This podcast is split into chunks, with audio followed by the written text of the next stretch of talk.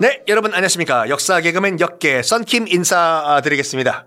지난 시간에 로마, 고대 로마의 최악의 황후 메살리나는 23살의 나이에 젊은 나이에 그렇게 오만 바람은 다 피우다가 결국에는 아, 그렇게 비참하게 생을 마감했다. 말씀을 드렸죠. 그래가지고 지금 클라우디우스 황제가 여러 가지 업적이 많긴 있긴 있어요. 그러니까 브리타니카, 그러니까 지금의 영국이죠. 브리타니카를 정복해서 영국 땅을 로마 제국으로 어, 이제 흡수한 것도 클라우디우스 황제인데 이런 업적들이 다 묻혀버려요. 이 클라우디우스 황제가. 왜냐하면 너무 여자한테 당하고 당하고 그래서 수많은 여인들한테 뒤통수 맞은 황제다. 클라우디우스 이꼴 이렇게 인식이 되고 있습니다. 몇 해 전에도 말씀드린 것 같이 이탈리아 가가지고 여자들 보고 야 너 정말 몇 살이 나 갔다 그러면 욕이다라고 말씀드렸지 않습니까? 음, 죠 이제 다시 돌싱 클라우디우스 황제 네 번째 결혼을 해요. 세 번째 와이프가 메살리나였으니까 네 번째 결혼을 하는데 자기가 원해서 한 결혼이 또 아니에요 이게요. 어떻게 했냐? 그 주변에 황제 주변에 해방 노예들이 많았다고 말씀드렸지 않습니까? 그리스 출신의 주로. 뭐 노예라고 해도 되게 똑똑했어요. 그리스 출신이다 보니까 뭐 아리스토텔레스 뭐 소크라테스 다 공부하고 왔겠죠. 근데 왜 클라우디우스 이 황제가 다른 애들도 아니라 노예들이랑 어울렸냐면요. 어렸을 때부터 이 신체적 불편한 불편한 신체 때문에 소아마비 때문에 친구들을 잘 못 사귀었어요. 이 클라우디우스가. 그러니까 왕따를 당했어 어렸을 때부터 나나나나나나나나나 이런 식으로 친구가 없다 보니까 그나마 만만한 이 노예들 그리스 출신 노예들과 어울렸다고 하거든요. 이 클라우디우스가 몸이 불편하다 보니까 어렸을 때부터 그렇게 역사책, 철학책만 거의 전문가 수준으로 파고들었는데 노예들과 대화가 되는 거예요. 여기서 노예는 무식한 노예들 아니에요. 아리스토텔레스, 소크라테스를 플라톤을 공부한 그리스 출신 노예예요. 단지 끌려와서 노예가 된 거예요. 앉아가지고 노예야, 너 아리스토텔레스 아니? 우리나라 사람인데 왜 몰라요? 그래? 우리 얘기 좀 해보자. 이러다 보니까 노예들과 어울린 거예요. 어렸을 때부터 이 클라우디우스 황제가.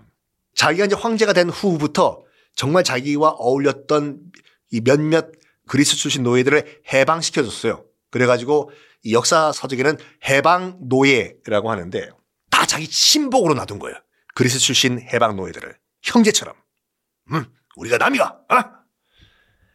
그러다 보니까 뭐랄까 이 후한 한나라 말기의 십상시 같이 10명의 내시들 환관들 같이 엄청난 권력을 누리게 된 거예요. 주변에 있던 해방 노예들 비서실 직원들이 이 해방 노예를 안 통하면은 황제한테 못 가고 거의 뭐 우리 최순실 사태 같이 문고리 3인방이라고 있었지 않습니까? 엄청난 파워를 갖게 된 그리스 출신 비서들이 어느 날 소개팅을 시켜줍니다. 황제한테. 황제 폐야. 어, 비서실장. 무슨 일인가? 소개팅 한번 하실래요? 소개팅? 얼굴은, 얼굴은 뭐, 싸이월드 대문 사진 보시면 알 거 아닙니까? 아, 그, 그래? 가슴이, 가슴이 떨려. 두근두근두근. 소개팅이라고 하니까 가슴이 떨리는군.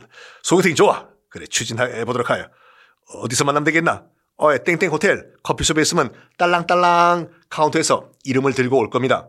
손님 중에 클라우디우스, 클라우디우스 손님 있으면 카운터로 나와주세요. 예전에 삐삐 핸드폰 없었을 때는 맞선을 그렇게 봤답니다. 여러분들 딸랑딸랑딸랑. 소개팅을 해줬는데 소개팅 녀가 누군지 알아요? 비서실에서 데리고 온 소개팅 녀가 아이고야 또 막장 드라마 시작입니다. 칼리굴라 전임 황제 칼리굴라의 친 여동생을 소개팅을 시켜줘요. 자, 족보 정리 들어갑니다. 칼리굴라가 누구였습니까? 지금 현재 황제 클라우디우스 황제의 친조카죠. 게르마니쿠스의 아들이기 때문에 그렇죠? 칼리굴라가 친조카였어요. 클라우디우스 왕자의 친조카 칼리굴라가 칼리굴라의 친 여동생은 또 어떻게 됩니까? 3초 드릴게요. 하나, 둘, 셋. 칼리굴라의 친 여동생은 또 클라우디우스 황제의 입장에서는 친 조카잖아요. 소개팅을 합니다. 예! 오! 아침 드라마 다 망했어, 우리나라. 이름은 소 아그리피나. 소 아그리피나. 대 아그리피나는 게르마니쿠스의 부인이고 소 아그리피나는 칼리굴라 여동생. 여기까진 따라오셔야 돼요. 이름 좀, 이름 너무 많다. 따라오셔야 돼요. 소 아그리피나 제가 한 몇 회 전에 말씀드렸는데 기억나십니까? 칼리굴라가 결혼을 한 와이프한테 관심 있는 것이 아니라 자기 여동생들한테 관심 있고 여동생들과 사랑을 나눴다라고 말씀드렸잖아요. 첫 번째 여동생이에요. 소 아그리피나가 칼리굴라의 첫 여동생. 기록에 따르면 첫 여동생인 소 아그리피나를 14살 때, 소 아그리피나가 14살 때 겁탈을 해가지고 임신을 시켰다. 나와요. 그 임신에서 태어난 아들이 그 악명 높은 네로 황제예요. 네로. 근데 아무리 막장의 로마라지만 이건 조카랑 삼촌이 어떻게 결혼을 하냐. 이게 소 아그리피나가 먼저 비서실에게 접근했어요. 야망덩어리의 여인이에요. 정말 불쌍해요. 이 클라우디우스 황제 여인 여자 복이 없어 진짜 결혼 복이. 먼저 접근을 한 거예요. 소 아그리피나가 비서실장한테 저기 비서실장님 안녕하세요. 어, 예, 소 아그리피나님. 음, 지금 삼촌이자 황제 옆에 아무도 안 계시죠? 지금 돌싱이죠? 제가 그 자리 좀 들어가면 안 될까요? 이런 식으로 접근을 합니다. 쭉 보고 있었어요. 소아그리피나는. 자기 삼촌과 그리고 또 메살리나의 불른 이 시리즈들을 아침 드라마들을 쭉 가만히 보고 있었어. 저기 우리 그 숙모죠. 메살리나. 메살리나가 저렇게 막장 드라마 찍고 있으면 언젠가는 후루룩 아웃될 건데 가만히 보자. 음 그러면 언젠가는 메살리나가 아웃되면 황후 자리가 공석이 될 거고 그 공석에 내가 좀 들어가야 되지 않을까 싶은데 내가 좀 황후가 돼가지고 나도 권력이란 거 좀 맛 좀 봐야 될 거야. 으, 예.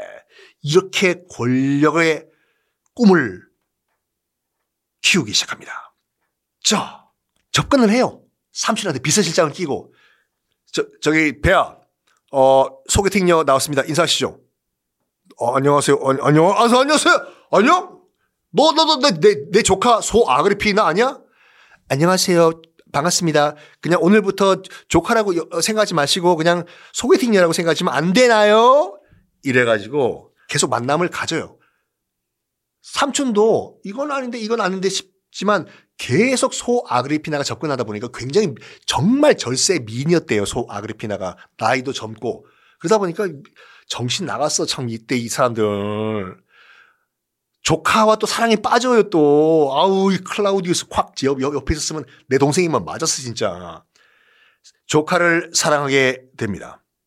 그만큼 적극적으로 접근한 거예요. 소 아그리피나가. 삼촌, 삼촌, 사랑해요, 삼촌. 나 이제 삼촌이라고 안 하고 오빠라고 할게. 이런 식으로. 근데 그 당시에도요, 어, 로마 법에서 조카와 삼촌은 결혼 못한다는 법이 있었대요. 그거를 법까지 바꿔가면서, 법까지 바꿔가면서 소 아그리피나와 결혼을 합니다. 클라우디우스 왕제가. 이것이 서기 49년 클라우디우스 황제는 환갑 바로 직전인 58살, 58세. 소 아그리피나는 33살. 이야. 결혼해요. 빰빰빠밤, 빰빰빠밤. 서기 49년. 조카와 삼촌. 음. 이제 공식 황후가 됐어요. 소 아그리피나는. 이제 이 세상은 내 거야. 우후후. 로마는 내 땅이야. 정식으로 황후가 되는 소 아그리피나. 그리고 바로 경쟁 상대 여인들을 싸그리 다 제거해 나가요. 그 기준이 뭐냐? 자기보다 이쁘면 다 죽여요. 진짜로 싹 다. 그리고 황제한테 조금이라도 약간 추파를 던진다 싶으면 다 죽여요. 싹 다. 그러니까 이 자리 넘볼 수 있는 사람을 로마에 두지 않겠다 이거예요. 이 자리는 내 거야. 내 거야. 이에요. 그런 다음에 뭘 하냐면 자리로 유지하려면은 뭐가 필요할까요? 황후 자리는 영원한 게 아니에요. 여러분, 이 황후 자리를 지키기 위해서는 뭐가 필요할까요? 다음 시간에 공개하겠습니다.